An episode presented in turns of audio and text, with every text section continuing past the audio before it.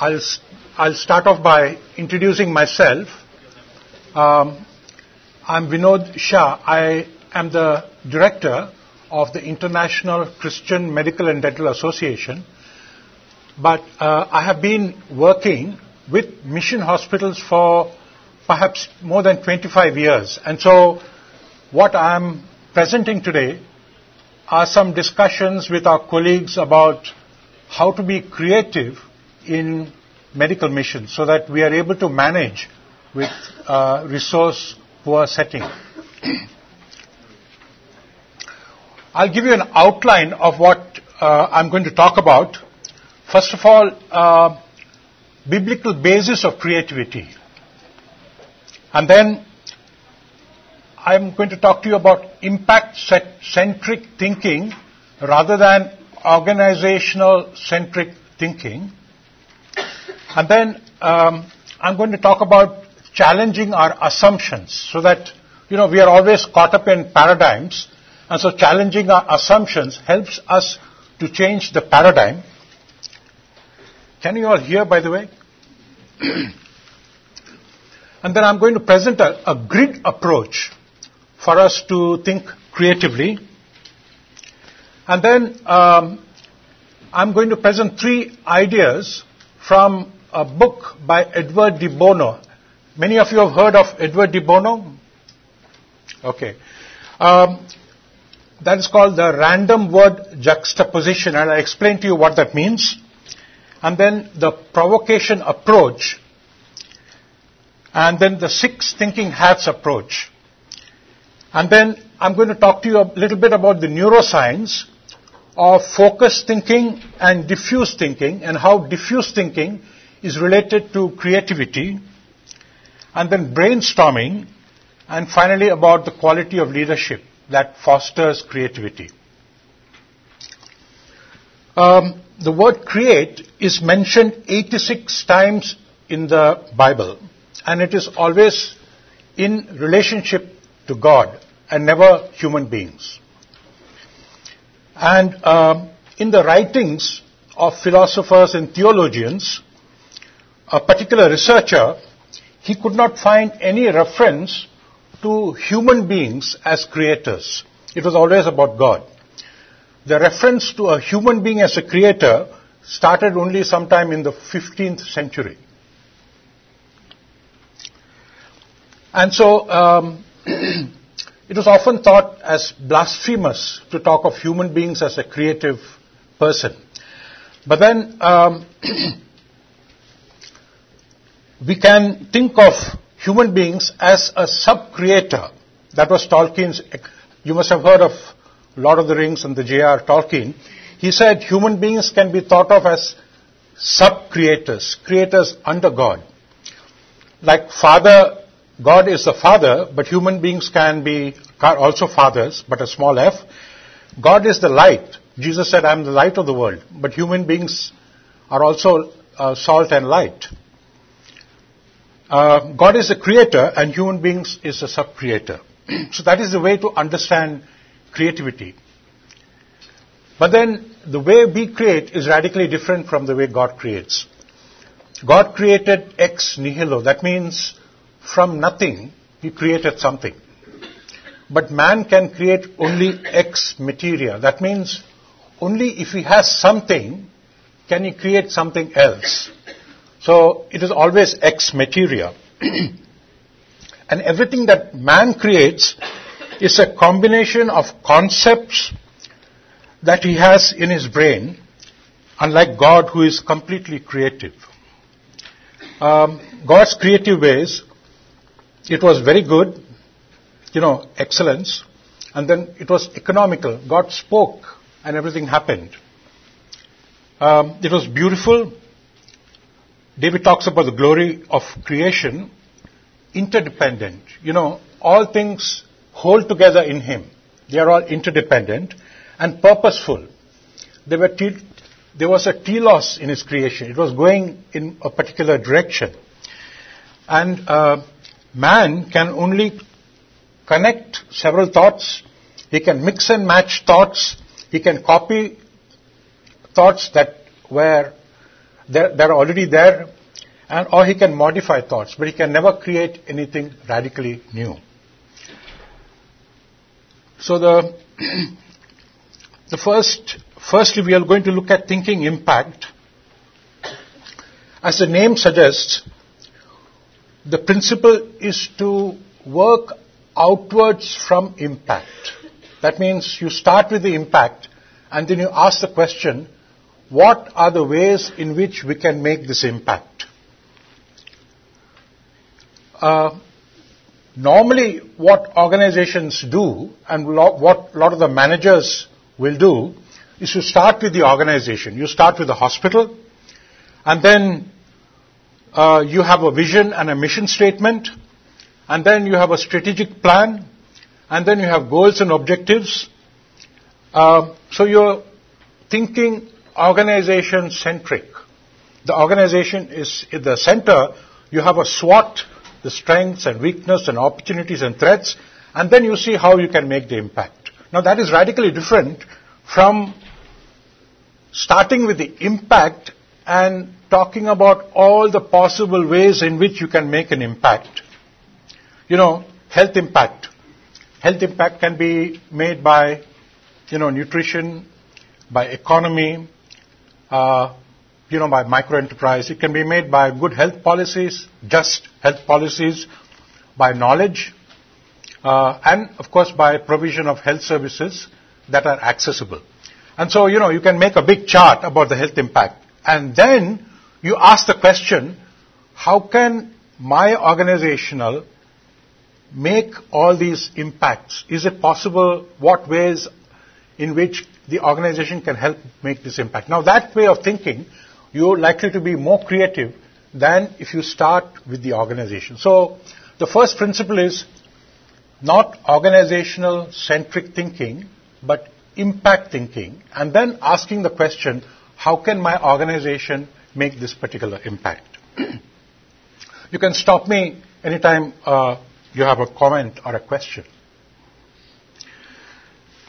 Um, very often, uh, you know, when you go to a mission hospital and then ask the administrator, how are things going? And he will say, uh, things are going very well. For this year, we have been financially sustainable. And then you ask the doctor, how are things going in the hospital? And he'd say, uh, it's doing very well. We have had, uh, you know, 300 patients a day for the last this for the last year. They are thinking process. Now, it's not wrong to think about process, but we are often limited in our thinking. We don't think impact. We are always thinking process. And so we need to shift from organizational thinking, from process thinking, to thinking impact. okay. Um, the second point was about uh, making new connections. Now, I've said that human beings can never be truly creative. All that they can do is to use the different ideas that they have in the brain and connect them in a new way. They can mix and match to make something new, but they can never have anything that is radically new. So, uh, the basis of human creativity is to make new connections to mix and match new experiences and new ideas and new concepts. Now, how can you do that? you know, uh, you have a lot of knowledge, and what we want to do based on experience is to connect them in a new way.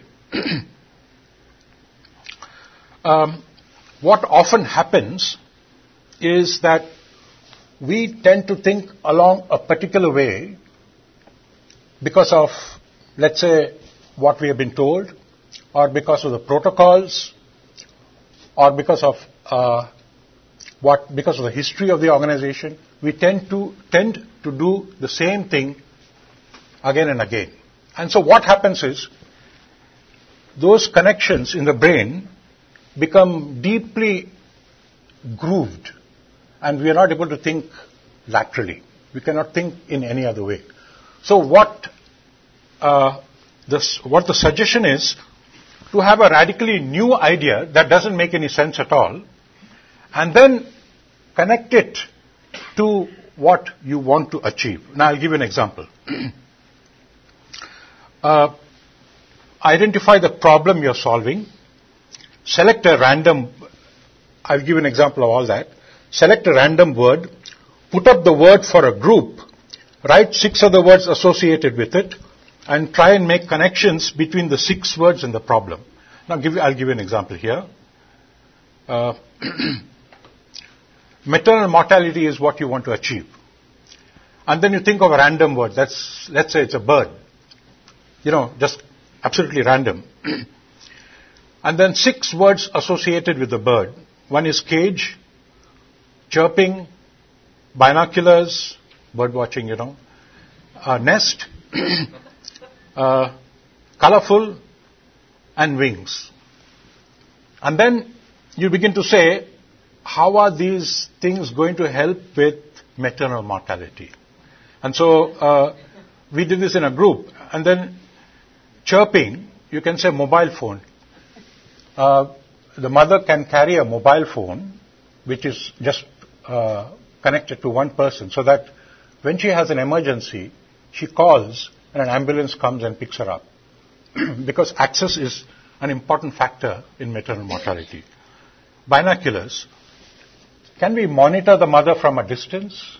Can we have a school teacher go and see her regularly, you know, stuff like that?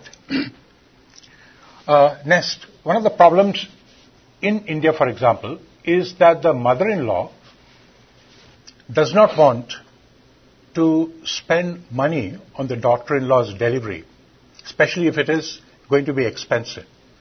And so uh, she would like the mother to deliver at home so that it is completely inexpensive. So she is not supportive of the mother, of the daughter-in-law. And so what you can do is provide work towards family support. So that in one of our hospitals, there was what was what is called the mother-in-law's club. All the mother, all the uh, women who are delivering, the mothers-in-law were called for a meeting, and they meet regularly and discuss what should be done when there is a problem like that. And so, the to-be mother begins to have family support. uh, this really didn't fit in, but uh, the mother could wear distinct clothes so that the village knows that uh, she would need help at some stage. Uh, Wings is ambulance service that's available at her beck and call. And then restrict travel. What happens in India is the mother does her antenatal service in a particular hospital, but when the time for delivery comes, she goes to a different place. And so all history is lost. Um, and so what we could do is we could tell the mother, see, it's very important that you restrict your travel. Either you stay here till you deliver, or you go to your mother-in-law's house till you deliver. But we don't want you to travel, do antenatal in one place and deliver another place. so, you know, you, you just used a random word and you come up with a lot of ideas. So it is possible to keep generating these ideas. Some, not all of this will be useful, but you can generate a lot of ideas by, uh, you know, juxtapositioning a word and trying to see uh, what makes sense. So that is what we have done here. You know, we have thought of, we've said a bird and we've used six words there, and then we are connecting it to the main. Uh, this is about reducing maternal mortality. so this is a random uh, lateral thinking using a random word. The way to do it is identify the problem, select a random word, put up a word for a group, write six other words, and make connections.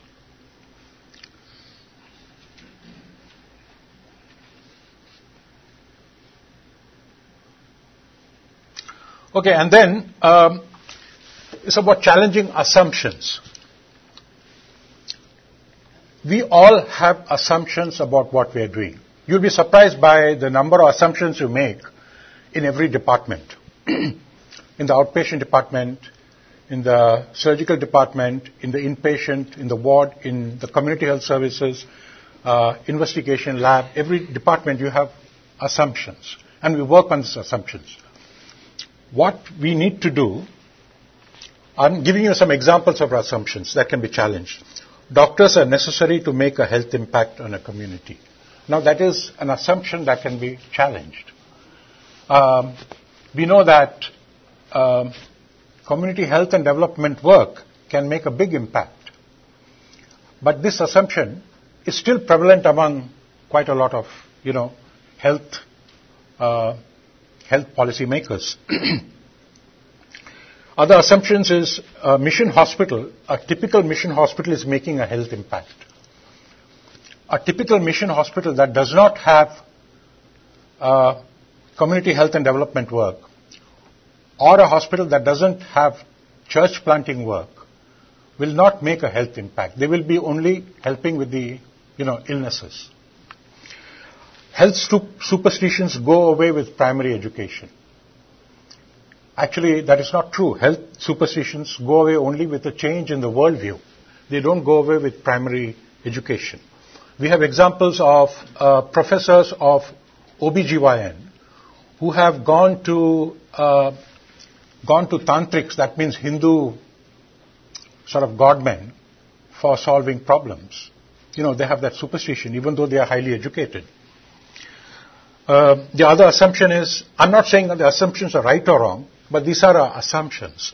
All the staff of a Christian hospital should be Christian. Uh, mission hospital should not work with secular agencies. Now, these are all the assumptions we have. They need to be challenged and revisited. This is not a discussion about the assumptions. This is a discussion about creativity. I'm just giving you examples about assumptions. Uh, every hospital staff must have formal university accredited training. That is an assumption. Mission hospital is a centerpiece of medical missions.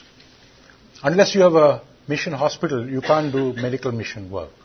That is the assumption. Christians cannot work in government hospitals in developing countries because the government hospitals are corrupt. Now that is an assumption. We are working on these assumptions. Super specializations means more impact. The more you're qualified and the more you're specialized, the more impact you will make on the health of the community. Allowing the patients to talk for too long is a waste of time. You must stop them and then ask them more. Uh, you know, these are all assumptions that we have made. They need to be challenged. And the way to do it is break your organization. If it is a mission hospital, you break it up into an outpatient department, the investigation, the lab, you know, emergency, admin, inpatient, human resource, spiritual ministry, community development, you know, and then in each department, um, have a group and ask the group to talk about what are the assumptions that govern each of these subunits. What are your assumptions which you are taking for granted, which don't even come into your consciousness, you know, where they're all subconscious assumptions. And then challenge each other's assumptions. And ask yourself, is this really right? Be willing to hypothesize. That means you create a hypothesis saying um, Christians can work in a government hospital and make an impact. Now that is an hypothesis. So that is an alternative. And then you experiment with that. So uh, this is another way of being creative. You know, um, challenging your assumptions and then uh, creating an alternative and experimenting. and then um, this is Edward de Bono's uh, idea. It's called the provocation approach. The provocation approach is a known uh, nonsense seeming wish. You make a wish that seems absolutely preposterous. um, for example, cars run out of gas after a few hundred miles. Now that's the problem. And the provocation is invent a car that tows a gas station behind it. Or invent a car that runs on air. You know, it, it seems like nonsense. But I'll give you an example of how such a provocation actually changed the paradigm of eye surgery. Uh, in 1962, a leading ophthalmologist, he said, cataract surgery has been developed to its ultimate state and any improvements from this date will be insignificant. That means it's absolutely perfect.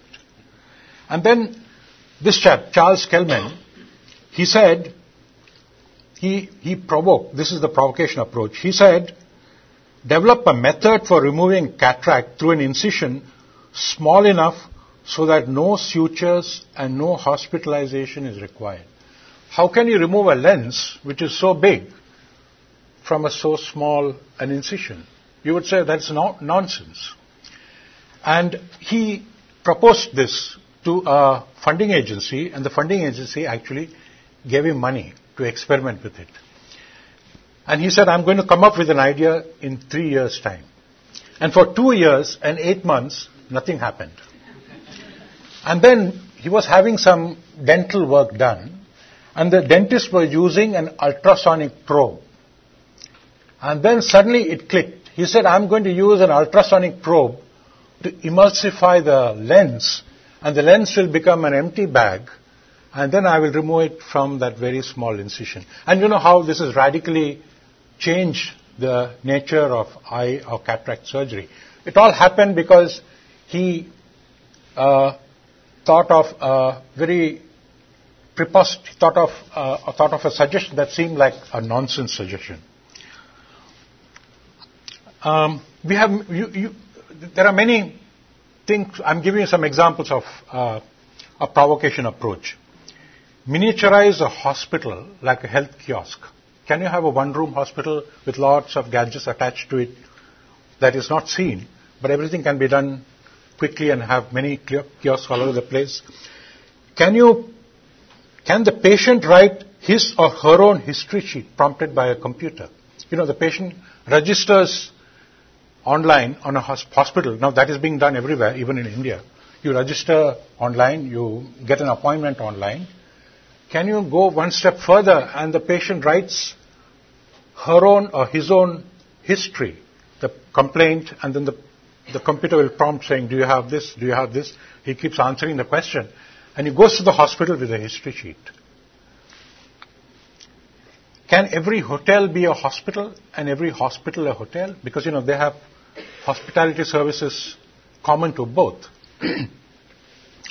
Can childhood vaccinations be delivered by a postman?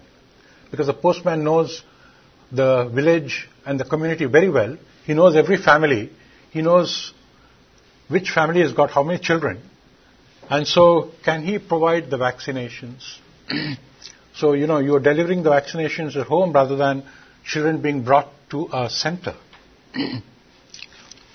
Can patients earn and work while they are waiting for doctors? Can, do patients have to wait for two hours and three hours? In India, they wait for six, seven, eight hours for the consultant. Can they do some productive work while they are waiting? Can we make that possible? so uh, these are some examples of provocation. And, you know, if you think like this, you will become creative and you will be able to solve some problems.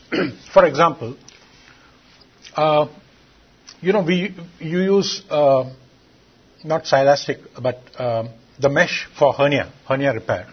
You use a silastic mesh. No, that costs about uh, $200 for the mesh itself costs $200.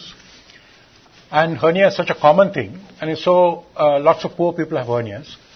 And so once one of our doctors in EHS said, why don't we use a mosquito net, a nylon mosquito net, instead of, uh, you know, um, silastic mesh.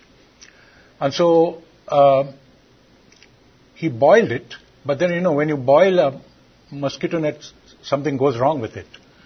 And so uh, they used ethylene oxide, and then they sterilized it, and then they used it, and is being used now for hernia repair. Did you know? and it doesn't cost anything because you know you have a mosquito net and you can make lots of lots of grafts. So and then the grid approach is another way to be creative. The grid approach is you have curative, you want to make a curative impact emotional impact or whatever social impact, preventive health impact, promotive health impact, spiritual impact on the top. And on this side, you can write maybe 50 things.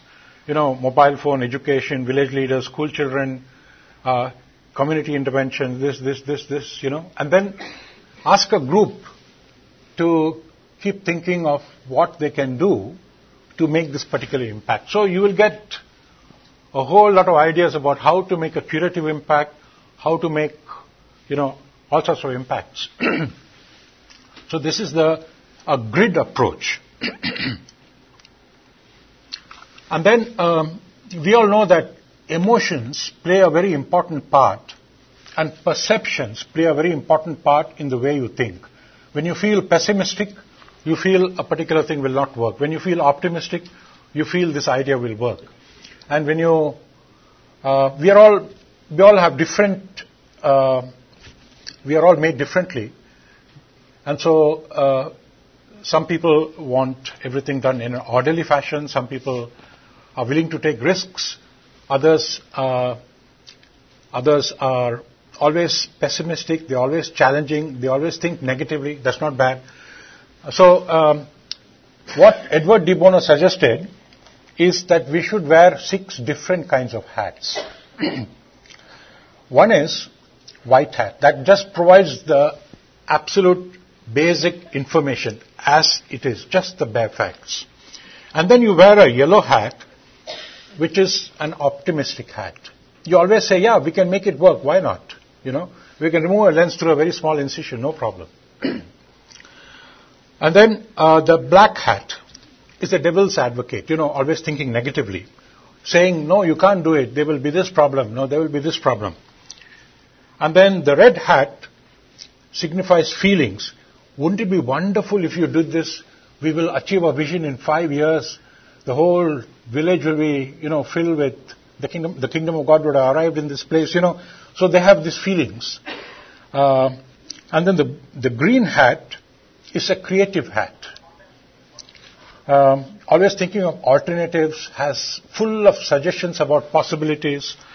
And then the blue hat is the chairman, the who gives opportunities to all the five hats to talk. So this is another way to have a discussion. You know, people wearing different hats and uh, making suggestions based on their hats. this is a, a mind map of the six thinking hats and what they need to do. You can look this up in Edward de Bono. And then uh, I want to present to you some uh, research on neuroscience that uh, will give us some idea about creative thinking. there are two main ways of thinking. One is the focused thinking, and one is the diffuse thinking. Have any of you heard of this? now, uh, this is uh, Garry Kasparov. He's playing chess against uh, Magnus. He's keenly focused on the chessboard and he's thinking about what move to make and what are the pros and cons of making a particular move. Now that is called focus thinking.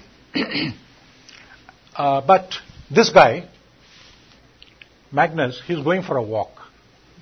He has seen the board, he has seen the possibilities. Now he just wants to, he stopped thinking in a focused manner. He's thinking about uh, nothing in particular, but he's allowing all the thoughts to go through his brain and make connections. Now that is called diffuse thinking. So there is the focused thinking and there is the diffuse thinking. You cannot think diffusely while you're focused and you cannot focus when you want to do diffuse thinking. This is just a picture of focus, you know, focus thinking and a diffuse light. Now, these are the differences. Playing chess or reading a legal document, relaxed reflection after focus thinking. Focus thinking is very conscious thinking, and this is unconscious thinking. You know, there is some diffuse thinking that happens when you sleep. during your REM sleep, some focused thinking happens, especially if you have read something just before you sleep, and then uh, in your REM sleep, there is some kind of diffuse thinking that happens. In focused thinking, the forebrain is used. In diffuse thinking, the whole brain is used. Now, these are just pictures of, uh, you know, fo- focused thinking and diffuse thinking. Focused thinking and diffuse thinking. um, it is said that Thomas Edison, he invented, I think, some 60 things and has got so many patents, hundreds of patents. Um, he popularized what is called the bed, bath, or the bus approach after focused thinking for thinking diffusely. Uh, he didn't use the word diffuse thinking, but he said after I grapple with a problem, I either go to bed or I have a bath, I travel in a bus. uh, scripturally also, you know, you read a passage of scripture carefully, find out all the uh, the context and the text and understand that well, and then you meditate. You know, that is diffuse thinking. Because without the meditation, just the reading of the scripture in itself is not going to help you very much. um, now, double, this is called the double thinking. Now, double thinking helps with comprehension and creativity. It helps us to understand the concept, first of all, and then it also helps us to be creative. And thirdly, it also helps with chunking. Any of you know what chunking means? uh, chunking is breaking up the facts into digestible chunks. You know, chunks that you can understand. You're breaking it up. I'll give you some examples. And when you do that, it, you, it converts the information from the short term into the long term. Uh, short term memory and the long term memory is just like the computer, you know. Um, the short term memory in the human mind stays only for a, about a minute. And when you get older, it stays for even less. But when it goes into the long term memory, you can recall it. How to convert short term memory into long term memory is by chunking. Uh, I'll give you an example. Now, John chapter 15, you read the whole chapter, and then you break it up into three parts. Relationship with God, verses 1 to 11, relationship with the church, verses 12 to 17, and relationship with the world, 18 to 27. You know, so you've got three chunks in uh, the John chapter 15, and you, you'll find that easy to understand. And remember, uh, this is my phone number, um, but I've broken it into chunks like you do here in the US. We don't do it in India. But uh, the 1947 is my year of birth. 495 is the number of my car, the old, older car that I had. So you've broken it up into this chunk and it's easy to remember. This is another example of chunking. You know, you have a list. If your wife gives you a list for purchasing, you can chunk it into frozen foods, dairy, bakery, fruits and vegetables. So when you break it up into chunks, you can convert what you have read from the short term into the long term memory. What is the importance of that? Importance of that is, for example, the Good Samaritan story, I have broken it into three chunks. Reaction of the priest, reaction of the Levite, and the reaction of the Samaritan. And then, you can chunk it down. That means, who is a priest? What is his actually job description? Uh, Jesus was a priest, we are a priest, how do you understand priest, priesthood? You know, you ask those details. Then you ask the details about the Levite. Who is the Levite? What is his job description? Uh, who is uh, his uh, Levitic function? What are his Levitic functions, so on? And who is a Samaritan? What are the prejudices? Where do they come from? That is chunk, that's called chunking down. That means getting more detail. But chunking up means what is the lesson we learn from this regarding medical mission? How does it affect? Uh, what is the lesson for it from this for me today? what is the lesson from this for my organization? That is chunking up. But you know, we never chunk up. Can you tell me why we never chunk up? We always chunk down, but we don't chunk up. Because chunking up requires change. It, it, challenges our assumptions, it challenges the way we function. So we never chunk up, we always chunk down. So, to be creative, you have to always chunk up. When you read something, get all the details, do a Bible study, look at the dictionary and all that, that is chunking down, but then you have to ask now, what does it mean for me? What does it mean for my organization? How can it influence the work I'm doing today? Uh, so when you do that, it is actually can be threatening, but it is extremely rewarding because this is what will help you to change, uh, you know, your direction and produce creativity. So chunking up is about creativity. Chunking down is just getting learning and getting more details. uh, a newly employed doctor, you know, he will often, when he gets a job, he will say, what is my job description? How can I increase my competence? How can I increase my salary? How can I get my promotion? He will ask all those questions. But the question he will not ask is, why am I doing this? What does God want me to, why does God want me to take this job? You know, that question he will not ask because it's a very threatening question. But it is in asking those questions that he will be truly creative. so chunking up as a way of being creative. These are just uh, Okay, now uh, we go on to brainstorming. Um, diffuse thinking, I said, is about connecting all the ideas. Now, um, for connecting lots of ideas, you have to have enough ideas. If you don't have enough ideas, you cannot connect the ideas together. It is because of this that a person who has had a broad education, you know, a classical education, is more likely to be creative than a, a computer whiz who has spent all his life just doing computers.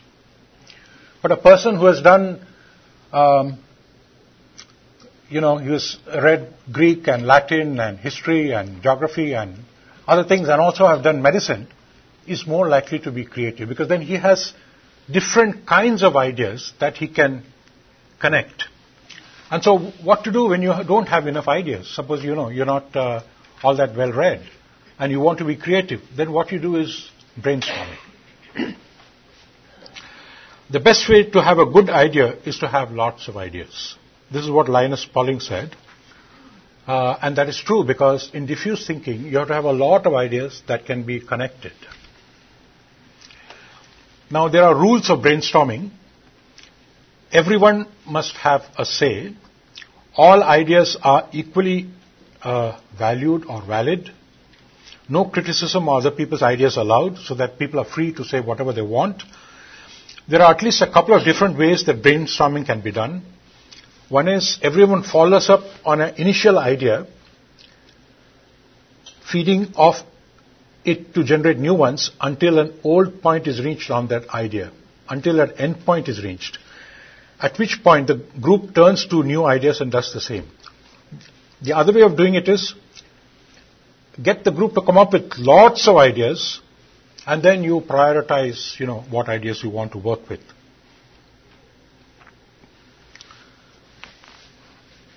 Uh, these are some details about uh, brainstorming. You can look it up on the internet.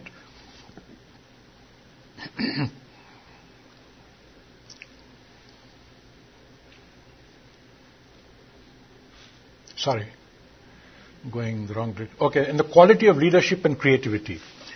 Now, uh, creativity uh, is it's now an extremely important thing because the rate of change is so rapid that anyone who is not creative will be thrown by the wayside. Even Christian organizations will not be able to cope. And so, uh, creativity in organizations is important. So, how can we have creativity in an organization? Does it mean that the CEO has to be creative? Uh, not necessarily. What the CEO has to do is create a culture of creativity in the organization. If he creates a culture of creativity in the organization, then he doesn't necessarily have to be creative. He gets all the employees in the organization to contribute to new ideas. And this is what they have found that organizations that have creative culture is where the employees contribute greatly and uh, foster creativity for the organization. What they have also found is hierarchical structure impedes creativity. Now, this is also very Christian, you know. If you have someone who is right at the top and then people at the bottom cannot talk to the person on top, which is called power distance. You know, if the power distance is very high, then people are not going to talk to each other and creative ideas are not going to come. And so, for creative ideas to come, it has to be a flattish organization. and then, uh, you have to have a multi-ethnic, multidisciplinary team. I already told you about how creativity is all about making connections. Making connections is about having many ideas. And it's not simply about many ideas, but it's about many ideas from different disciplines. Because truth does not respect human made disciplinary boundaries. Just because we say this is biology, biology stops here and chemistry starts here, it doesn't work like that. In real life, chemistry and biology, you know, they, there is a very fuzzy line. And therefore, we have to have uh, a multi-ethnic, multidisciplinary team who uh, work in the organization. they have also found that multi-identity integration, for example, a doctor pastor, a lady surgeon and a manager, a nurse and a counselor, that sort of combination also helps creativity. And then uh, intrinsic motivation versus extrinsic motivation. You know, you can you can say, I'm going to give a thousand dollar reward to anyone who gives a creative idea. That's an extrinsic motivation. You know, you're motivating from outside. But there is a, such a thing as intrinsic motivation. That means you're asking the employees to pursue their own passion. You pursue what you really enjoy. And if you come up with some idea that is good for the organization, you share it. But if, if you don't come up with anything, that's fine. We just want you to enjoy yourself and pursue your passion. Now, this was the approach in Google, and because of that, Gmail was started. And this was the approach in 3M, some organization, where the post-it notes, you know, the post-it notes uh, started. So, this is intrinsic motivation, asking the employees to do whatever they want one particular half day in a week. That produces sort of motivation for them to do something new and try and connect it with the organization. and of course, an organization that embraces failure, you know, uh, people will create a lot of, you can have a lot of creative ideas, you can implement it, but uh, 8 out of 10 ideas will fail, and you have to be willing to accept that. I've already talked about the multidisciplinary approach. And finally, uh, thinking outside of the box is difficult for some people. But you know, we, keep, we need to keep trying. um, in summary,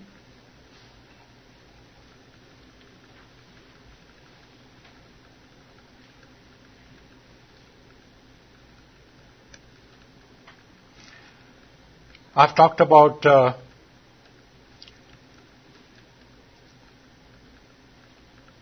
I've talked about uh, biblical basis for creativity. I've talked about impact-centric thinking rather than organizational-centric thinking or process-centric thinking. I've talked about challenging our assumptions so that we change our paradigm. I talked about a grid approach, the random word juxtaposition, the provocation approach, the six thinking hats, talked about diffuse thinking and how that helps creativity and chunking up and how that helps creativity. I talked about brainstorming for creating new ideas, and I also talked about the quality of leadership that can foster creativity. Thank you so much. And if there are, uh, you know, questions and stuff like that, yeah. Vinod, I wonder how you, how you recommend maintaining this kind of creative, uh, challenging assumptions culture in a mission hospital surrounded by a general culture that's not healthy. Yes. Um, I think um, uh, my experience with, is with the Emmanuel Hospital Association. Emmanuel Hospital Association has got 21 hospitals and 29 projects. That means about 50 institutions. And once a year, we meet at, uh, for about three to four days, and we present our, you know, budgets are approved. There is the, the legal necessity of doing that. But all that is done within one day. And for the next three days, we want to, we call it learning from each other. And so people present all that they have learned and they can talk about anything that they want. And this is the time when some kind of brainstorming can happen and some kind of creativity can happen. Um, I think a mission hospital needs to look at needs to depend on people from outside. You know, sometimes you can't, staying in the mission hospital compound, it's not easy to be creative. You have to connect with uh, people outside, like board members or leaders who uh, want to sort of help you and who are interested in mission.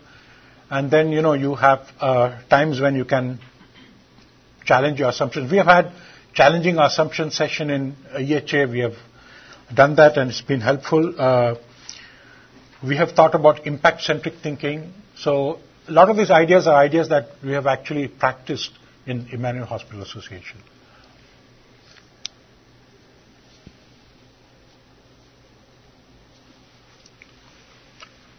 No comments?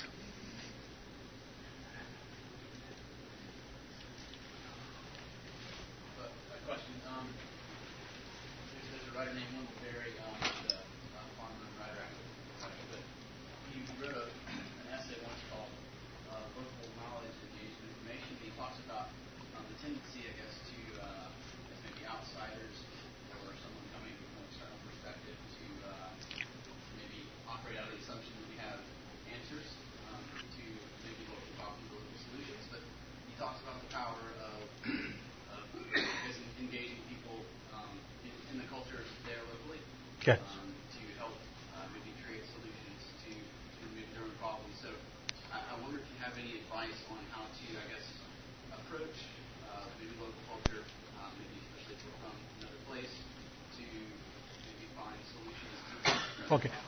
I can give you an example. In one particular hospital, they were doing a lot of ruptured uterus regularly. You know, ruptured uterus, uh, it happens because there is no antenatal care and because the lady gets a pitocin injection, you know, and then the uterus contracts and it breaks up. um, and so initially people were very happy in the hospital that they were doing, you know, three ruptured uterus a week and four ruptured uterus a week and stuff like that. but uh, the problem was that there was no antenatal care, and because and because pitocin was being given, and then they discovered that the women were not being referred because the mother-in-laws did not want to uh, finance, you know, the going to the hospital and delivering. and so uh, our community health team had to understand this principle. You know, they had to uh, they had to talk to the community people and and they would get to understand the the, the, the social dynamics about this phenomenon. So the mother-in-law club happened, and then that changed the paradigm, and the mothers, mothers were being referred to the hospital for treatment the quacks were being trained not to give pitocin injections. So that again helped in the, you know, so you can't, you, you will not know this unless you are in the community and understand what is happening to the women. So. With leadership, do you find that giving uh, people in the organization new responsibilities, results of creativity because they have new problems to solve? Um,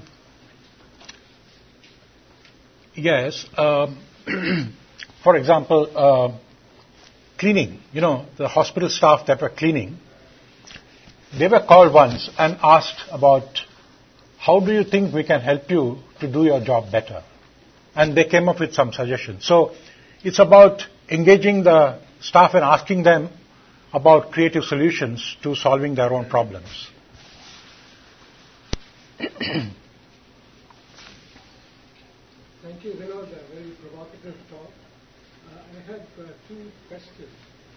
One is related to what you said about uh, us being so specialized that uh, we do not think broadly. The problem with our education.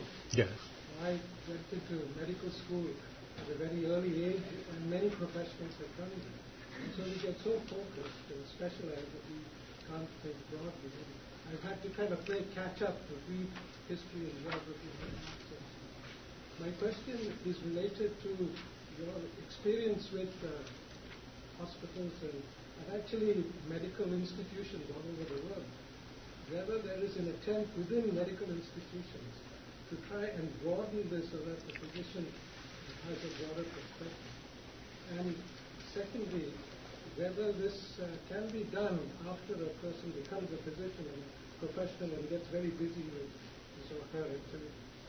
I don't know if you can address these. Yes, that is just partly addressed in the brainstorming by having people from different disciplines in the brainstorming group. You know, you don't simply have people like me who've done the same thing in the group. You have a sociologist, you have a historian, you have a, you know, health, uh, a community organizer, uh, you can have a legal person, uh, economic person, and an entrepreneur or something. So, you know, you have a di- diverse group. That is just one way of solving the problem you're suggesting, because then you begin to hear ideas that you've never thought of before, and they give you those ideas. Is this happening within medical schools or universities? Oh, you mean in education system itself? Yeah. That, that is a big question, how we can change the policies of medical education. Even small things we are not able to influence the government, so making a change, that sort of drastic change will be very difficult. Okay, thank you folks.